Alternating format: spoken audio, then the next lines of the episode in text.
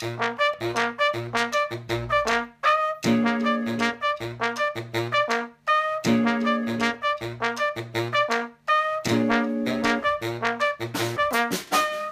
you're listening to Do Yourself a Favour, the podcast about learning from experience and the things we do to make our lives easier.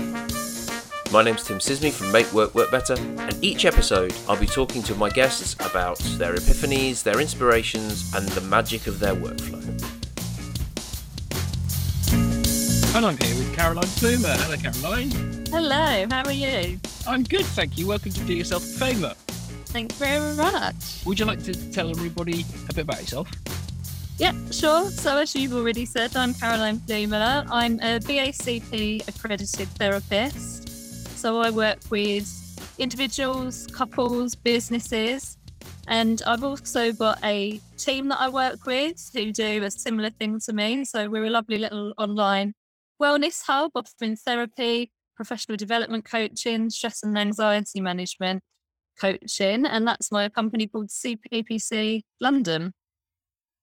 Fabulous. And Do Yourself a Favour is all about things you've learned and uh, learning from experience. And so, how, you, how your experiences have shaped you, your workflow, just kind of how you get things done, that sort of thing. So, you ready to get into it? Yeah. Shall we get into it? Do it. Okay. So, first question uh, is what's something that you wish you learnt sooner? I don't know whether this is I wished I'd learned or I wished I knew. So hopefully this answers your question, but just that I am actually capable of running a business. I think it was a scary thing. I was working in a corporate job and it really wasn't something I'd ever intended to do, ever meant to do, but I'd fallen into it mid recession. And I got to the stage where I couldn't hack doing something that I really didn't enjoy anymore. And through a series of wonderful and bizarre events, I ended up retraining as a therapist. And that was scary enough going it alone as a therapist and going into private practice and needing to recruit clients. But when I first started thinking about, well, actually, I want to pitch stuff to businesses and I'd like to have a team, I really held myself back and I tried to take the approach of speaking to other people that were already running businesses and can I kind of sneak in that way and work for them and run their mental health branch or whatever it would be, their kind of wellness arm of their business. Because I just had this belief that I would not be capable of working out what to do by myself. And, and I think maybe the fact that nobody wanted me to go in and help their business should have told me something. But the um, great opportunity that it did provide was that I had to figure it out for myself. I had to work out how I was going to recruit a team, run a team, what they would Mhm. actually do, how it would work, what the setup would be. And I did it, and it wasn't anywhere near as traumatic as I thought it would be. And pretty soon after setting it all up, you know, I had a team, and the team had clients. And yeah, with hindsight, in a way, it's much nicer to step back and go, okay, I've done that. I did that by myself. I really didn't think I could, but I did. And I, I'm definitely still a massive fan of collaborative work. You know, it can get quite lonely running your own business, doing everything by yourself.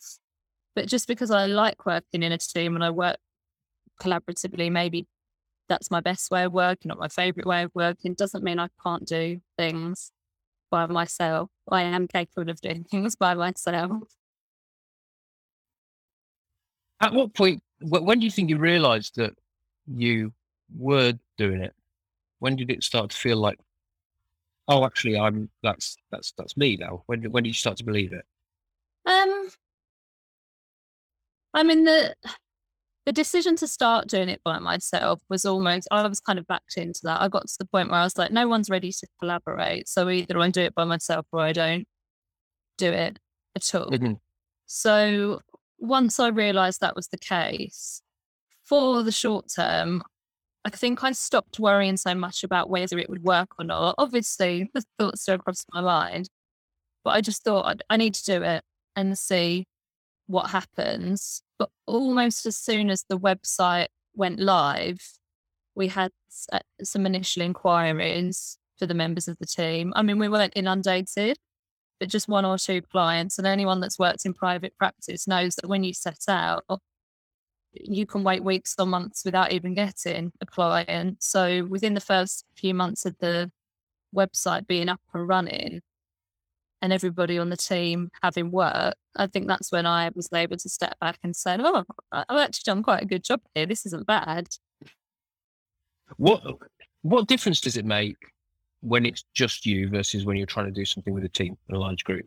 It's like kind of how you felt about your ability and so on. Um I, I really like that sitting in a room together, coming up with ideas, and sometimes somebody will say something and it will spark a new idea for you, or maybe someone else thinks of something you didn't think of. I think there's something really interesting and exciting about that. And I'll stand by that even now. That's for me a much more fun, interesting way of working. But I think the made up difference in my mind, the story that I told myself that wasn't right was you know, if I have to run all the technical stuff and all the financial stuff, I won't know how to do it. And if I try and work out how to do it, what if I don't understand? You know, if I can't figure it out? But I was forced to figure it out. And actually, none of it was quite as scary as I thought it would be. So, you know, there there is a difference working in a team, but there's the real differences, the realities, and the things that I've made up in my head about needed to work in a team, and they're two quite different things. Did you have a sense that like it was all on you? How long did you hold on to that thing of being all you? Um, so I have a group of therapists and coach that are amazing at what they do. And in that sense, I'm very hands off. Like I'm not a very controlling boss. Mm-hmm. People work when they want to work, they fit it in around their other life stuff. They call me if they need me, but otherwise I trust people to get on with their own caseload, but the actual running of the business, that is all still down to me. And that's, right. that's still tough at times and that can be a bit lonely. And also there are parts of that job that frankly I really don't enjoy. You know, I'm not someone that enjoys sales. I'm a mm. therapist. I want to go to work and talk to people, you know, about deep stuff and the things that are going on for them and support them and help them.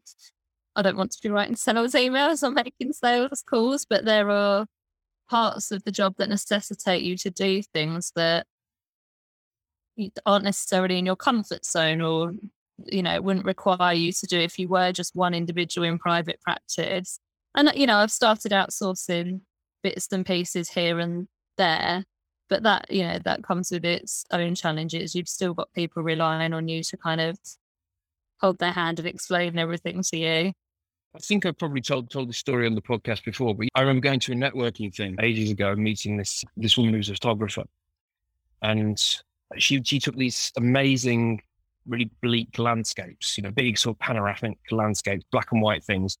They're absolutely astonishingly good. And I asked how she was you know, getting on being, you know, being a business owner, and and she said, well, you know, I didn't decide to give up my job and spend my life walking into the middle of nowhere and take by myself and taking photographs of wilderness because I like being in rooms talking to people about my business. Yeah, that's exactly it. And there is only, yeah, and I, I do, I, I think, and it's something that, that I've, I've kind of run into my, myself, and I think anybody who starts a business does, that the percentage of stuff that you have to do to support doing the thing that you enjoy doing or that's important to those percentages initially at least feel really, really out of whack. Yeah.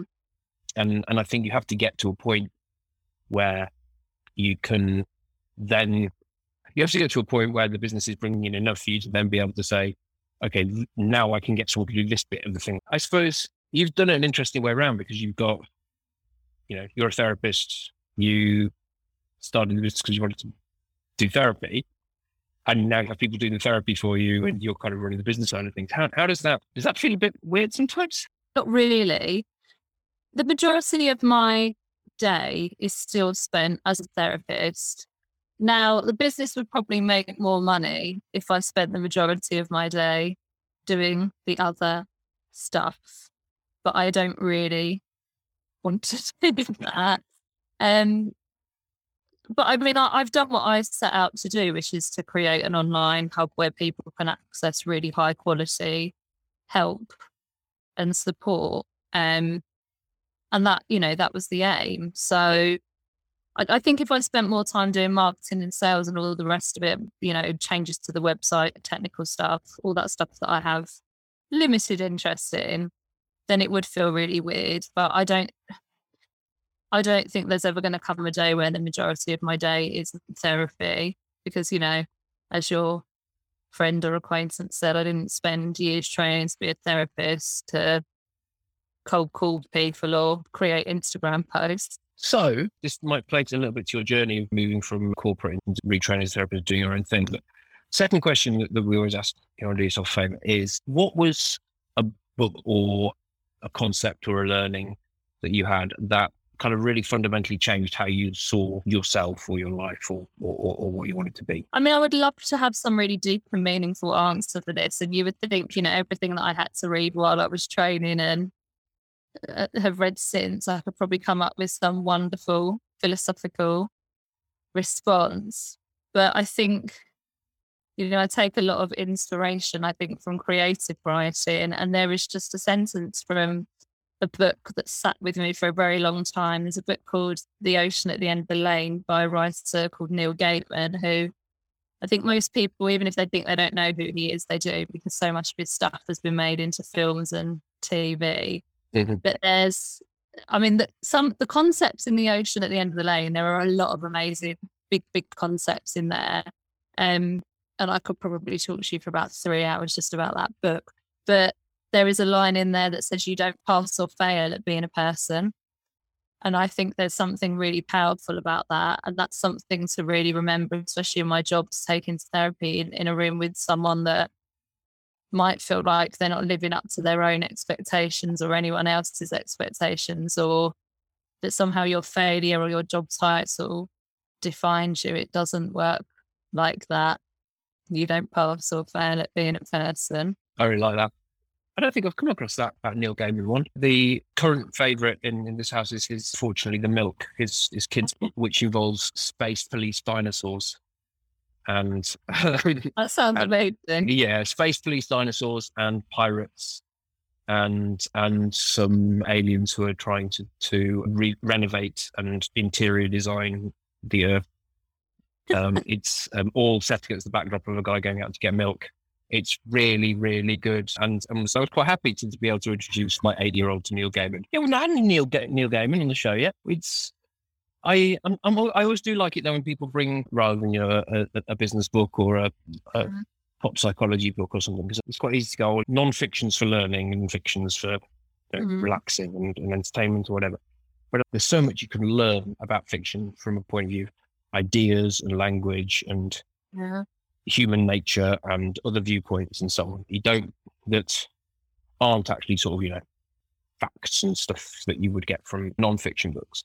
Yeah, I mean, I think if you get a chance, check that book out. And the other thing that comes up in it that I, re- I mean, there's loads of stuff, but something else I really love is there's a, it's almost quite a subtle message about what the love of money can do to people. Okay. And it's not kind of preachy or obvious and it's good people that have got you know the best intentions but how you can get preoccupied with that in a really unhelpful way and actually that was something that was really prominent in my career transition because i had a job previously where you know i wasn't a corporate lawyer i wasn't earning hundreds of thousands of pounds a year but i was earning fairly decent money was on track to kind of continue to progress up. And I had to, I basically gave that up. I gave up work and studied full time. So I gave up a decent salary to pay an awful lot of money to training something quite unknown. And somebody said, well, a few people said to me, Are you sure you'll enjoy it? And I said, No. And they were really horrified by that. It's like, how can I tell you I'll enjoy it when I haven't even done it yet? And I had no guarantee whether I would earn money at the end of it, whether whether I would earn even as much as I've been earning before. But it was a really great lesson in learning that my value and my worth isn't actually tied up with my salary. And you know, I work with a lot of people that struggle with that. There is so much in this culture about our salary almost becomes that's our value. That's the number that's mm-hmm. stamped on our head, and that is what we're worth. Yeah. How do you feel about that whole idea of, you know, if you if you love what you do, you never work a day in your life? I, I don't know what the language restrictions on this podcast are, but Oh, I, I think somebody swore once and now I've got a little E thing forever. So go for it. Yeah. well, I'll, I'll call nonsense, and by nonsense I mean something that comes out of the back end of a bull, because work is work and work can be hard. I love my job. I really love my job. But if I do too much or I don't take a break, they, I do get to the point some days where I'm like, oh, I really don't feel like doing this today. And the difference is while I'm doing it, I'm fine. I'm not clock watching. I'm not kind of down in the doldrum- doldrums like I used to be at a job. And it's not a like fear or dread of going to work. It's just a, like I haven't, I don't have the energy for this. Mhm. done too much. I need a break. So work will always be work. I think I think you're selling people a bit of a false idea by saying do something you love and you'll never work a day in your life. It's still work. Oh. Might love it, but it's different to socializing. And there's always, uh, well, as we've touched on, there's always aspects to any work which is which are like the hygiene factors and the bits you're not you're not sure about, or the bits that you enjoy less. I think it's an interesting, it's an interesting question when you you're training people to say, "Now, how you know you're going to enjoy it?" Well, you know, many people go into jobs that not only are they do they not know whether they're going to enjoy or not when they start them, but who actually don't enjoy them, turn up every day. Yeah. I, I suppose people asked me that though because it felt like I was taking a big risk, and I was taking a big risk. Mm. I did. I wasn't just changing jobs. I was giving up my salary and spending lots of money to do something I didn't know the outcome of. And my income during that time largely came from renting my flat out. And I was able to do that because although I was nearly 30, I moved back in with my parents. I said, I'm going to study. I'm going to come home. Sorry, mum and dad. So it was, it was risky and it was Mhm. giving up an awful lot. It was totally worth it. hundred percent. It was totally worth it. You're pleased to hear that I don't live at home anymore. Live at home. that was the next question. The next question is always do you still with your mum? Um, so we're moving a little bit now into the whole idea of workflow and how you get things done and how you and how you achieve and accomplish things in, in your work. I've had to set some ground rules as well with this one because it, it, it otherwise everyone just kept saying their phone. So your answer can't be your laptop or your phone, but it could be like a piece of software or an app on those things. What's something that you absolutely 100% could not live without? What is your absolute, you, you need this to live and work? So I feel like this is somehow the opposite of my phone and exactly the same as my phone all at the same time. So you can tell me if this is cheating. But for appointments, I still use a paper diary. And Doesn't matter that people book stuff in online on like software. I still then write that appointment in my paper diary. And I get through an awful lot of paper and pens as well. Like I don't take my notes electronically. I don't type while someone's talking to me. I make some written notes here and there. Mhm. So old fashioned paper diary and paper and pen. And actually, if they were the only things I had to do my job, I would probably be fine. I don't I don't need anything other than that. Are you a fussy paper and pen person, or is it just anything that works and comes to hand? Do you have preferred paper and pen? Anything that works, but I have taken to like I've got I found a pink sparkly Belle from Beauty and the Beast pen in my pen box. And I have taken to making little stars in pink pen next to things that I want to come back to next week that I've run out of time for. So there's some pink glittery notes. It's really funny making notes in sessions though. I didn't used to do it as much when I was starting the business. And I thought, has my memory just got worse? You know, is it a COVID thing? But I realized when I started the business, I had far fewer clients. Mm-hmm. And when you're speaking to maybe 20 people a week, if you don't write some stuff down, you'll never remember it all. No. But the really funny thing is, if you're jotting a note down here and there, I've got some people, bless them, that think you're taking notes of all their like worst neuroses and making kind of written comments about how all over the place they are. Like, why, why are you writing that in your book? what what have you written down now? You're like, it's just for my memory. And actually, anything really big that I think I will say to you, because that's the purpose of us being here Mm. together. This is not my secret book where I where I write things about you that you will never know and I will never tell you. That would completely defeat the purpose of what we're doing. But you just have to bear with me because my memory is somehow not what it feels like. It's not what it used to be pre-COVID. But yeah, I mean, you're right. You're you're expecting a lot if you if you're dealing with that that much information um, Yeah. on, on an ongoing basis. So just just to clarify, when you said you've got a pink sparkly Belle from Beauty and the Beast pen, that's not like a, a sort of like broad description. It is literally a Disney Disney princess pen with a Yeah. okay. I mean, if there was video on this recording, I would show it to everyone. But yeah, it's just Belle from Beauty and the Beast. fantastic.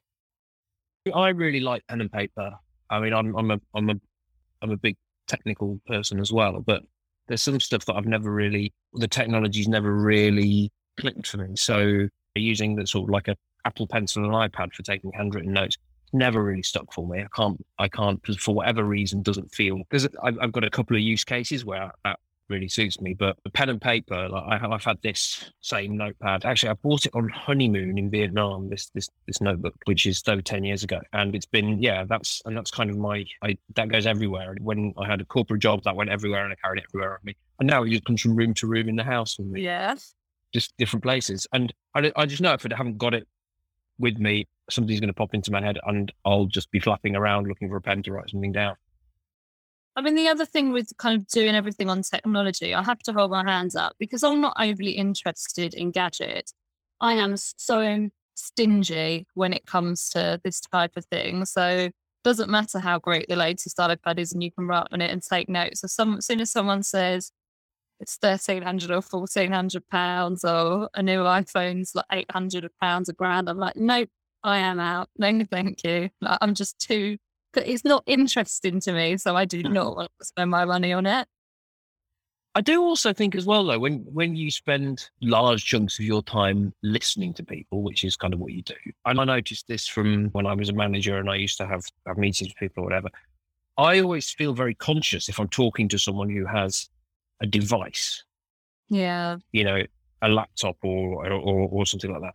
Meetings with people who are sitting with a laptop open in front of them, I'm always very conscious of the fact that there's a there's some kind of barrier, which I don't think paper and pen doesn't feel as distancing. yeah, and I think I would go further than that. It's not just the barrier; the clicking of the keys is really off-putting. I think, and also the fact that most people can write barely looking at the paper. Not Mhm. that many people can touch type effectively. So when you're talking, they're looking at the screen. I mean, it's fine in a lot of work meetings where human connection doesn't necessarily matter a great deal. But for what I do, I don't really think it's a very suitable tool. No.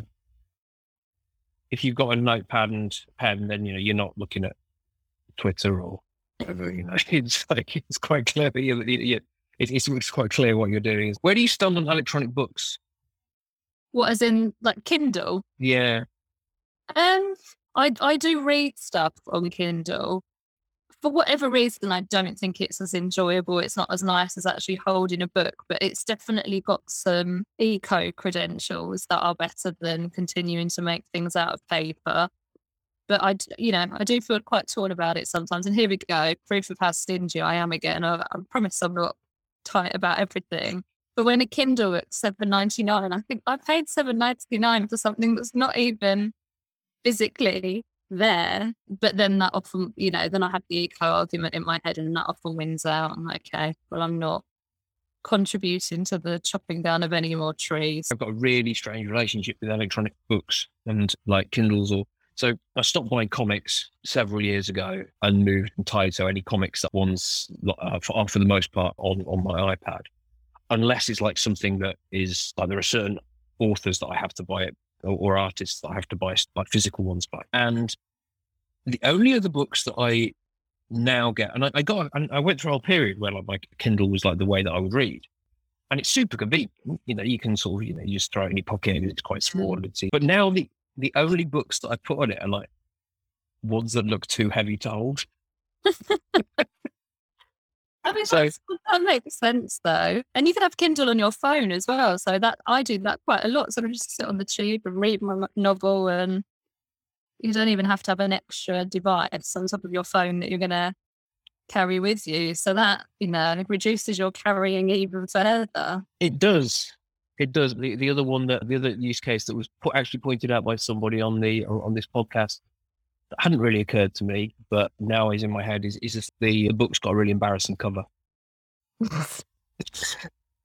I mean, I mm, I don't know that I'd be bothered by that. I think probably doing the job I do, you become a bit desensitized to some quite graphic stuff in a healthy way, not damaging stuff. But you know, I've done psychosexual courses, and then you get the recommended reading, and you're on the train with a book with a picture of a vulva on the front, and you just sort of forget that that's not normal, and other people might find that strange. But okay, so there's so it's either it, it's either read that stuff on a Kindle or just like do doing loads. Is I think is Oh, well, I yeah. uh, get you what as in do it loads to get used to it. Yeah, I Yeah. get. I mean, you get so used to talking to people about this stuff that you forget that other people might have a slightly more reserved reaction to it. But then, having said that, I do think a lot of that stuff's become quite normalised. And they talked about a book, uh, if you watch the series Sex Education, they talked about Mhm. book in that called Come As You Are, which is really great, popular book. Normal, and you know, it's really great at normalising sex and people's ideas about sex and their bodies. So, actually, I do think as a society, people are working harder to take the taboo out of things that shouldn't be taboo and to normalize people's feelings about their bodies and attitudes to relationship. So um, you've already said that you know you don't really have any particular interest in in kind of shiny new technology and things like that. So I'm really interested in what was the last the last thing you bought or acquired that like got you really excited. What was your next like shi- shiny purchase? I mean, this, this question gives me, I, I feel like I'm having a bit of an existential crisis because it's one of those where you start going, have I ever bought anything useful? Have I ever bought anything interesting? Like, am I, am I interesting? Like, what is going on? I, I would, you know, I would want to have some really fun, exciting answer. I think, dull as it is, it's probably my Gousto meal box subscription. But I think that is a really useful thing to have acquired. And especially as someone that works quite late sometimes because people want to see me after work, to be able to go home and make something idiot proof where someone's measured all the ingredients out for you and it takes you 10 minutes, bit of a godsend. So so this is one of the the the kind of subscription style you get ingredients sent over and recipes first type Yeah. and you you make healthy home cooked meals, but you don't have to go to you don't have like an extra half pepper kicking around. Yeah, there's no waste. That's, that's a really good thing about it. There's no waste. And I really, that I really appreciate as well. Have you discovered um, any new cuisines or dishes that you were not aware that you enjoyed as a result of doing this? See, I always, ah, it's a really weird thing to say. I'm not a big fan of fruit in general. No, I'm, I'm with you. I, I had a really nice apple in Manchester once, but but I yeah, it's fruit is not like a big a big part of my a big part of my life. It's sort of just a bit sweet and weird, like it should be chocolate, but it isn't. But I've discovered that I like, there are different types of fruit that I like in savory dishes. Like there was a dish once where there was a salsa that was made of mango and chili. And that is amazing. And I've actually realized fruit in salad with really sour or really spicy stuff is actually the that's the way forward. Like if you want me to eat a watermelon, stick it in a salad with some feta. Right. Pineapple and blue cheese. That's a weirdly good combination. Okay, that's interesting. That it sounds gross, but it's really good. One of the things that that I always get funny looks about is over Christmas when we have like Chris when we have Christmas cake, so like fruit cake. I really like to have like a kind of crumbly cheese, like a crumbly, like a Lancashire or a Wensleydale to go with that because it gives that sort of like slightly salty sort of bite to go against the richness of the the, the Christmas cake. And I, I, guess there's a similar kind of blue cheese pineapple thing on there. That's I've not come across that one before. Yeah, I very weird, but I discovered that when I went to an immersive dinner experience that was all based around Roald Dahl's The Twits. Okay, right. You're gonna, you're gonna have to. you, you, you, right. This definitely needs needs exploring a little bit more because that isn't a book that I think of as being particularly gastronomic.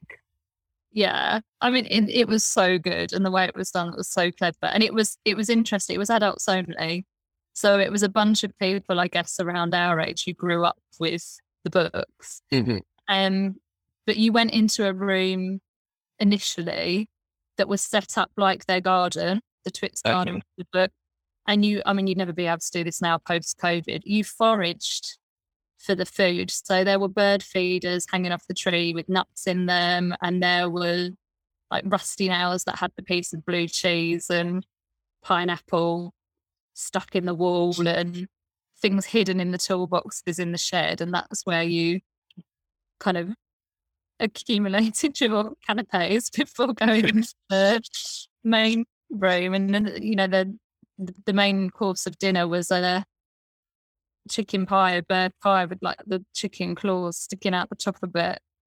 But it was, this all sounds grim, but it was so tasty and it was all just very well done. Are there, are there monkeys in the Twits? I remember the one. Yeah. When, that was, when did, did they make an appearance in any of the dishes? Yeah, I mean, I think this is, I mean, I don't want, if they if you think you'll ever go to it in the future, not that it exists at the moment, if it comes back again, cover your ears now. I think the big reason, one of the big reasons it was adults only is one of those monkeys ended up splattered on the wall at the very end in a very kind of, it was one of those moments where everyone sort of gasps and is shocked. And then there's a lot of awkward, nervous laughter. It was, it was quite gross, but also quite entertaining. That's Wow. Okay. I, I, didn't even know that was a thing that existed. That sounds that sounds that does sound amazing. Children's author food related spoilers. There's probably a tag on iTunes. Probably. Probably exists. Fantastic. So, final question. You ready? Yeah. The question is, please, Caroline, could you complete the sentence? Do yourself a favor and take a risk. I was going to do a really boring answer, or I think it's really boring. And I was going to say, do your research, because I think in order to take a risk, you have to take a calculated risk. You have to be kind of sensible and weigh up your options. And, you know, nice and fitting because you and I met when we both worked in research. But ultimately, the big part, the important part, the thing that has paid off for me in kind of my transitioning career, the research would be pointless without taking a risk. So I think, you know, the big bit for me is take a risk, back yourself, take the risk. Fantastic. Thank you very much. Uh, Caroline, where can people find you? They can find me at cppclondon.com and or at caroline at cppc.london.com, sorry, on email if they want to send me any questions or find out any more. Excellent. Thank you very much. Uh, thank you for coming and doing yourself a favour. Thank you. Thanks so much for having me. Not at all. It's been great. And we'll see you all again next time.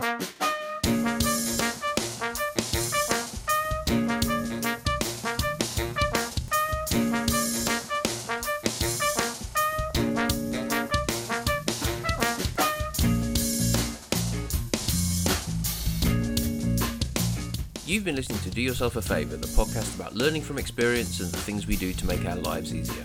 Brought to you by Make Work Work Better. My name's Tim Sisney from Make Work Work Better. Our theme tune is by The Titanics. Talk to you again soon.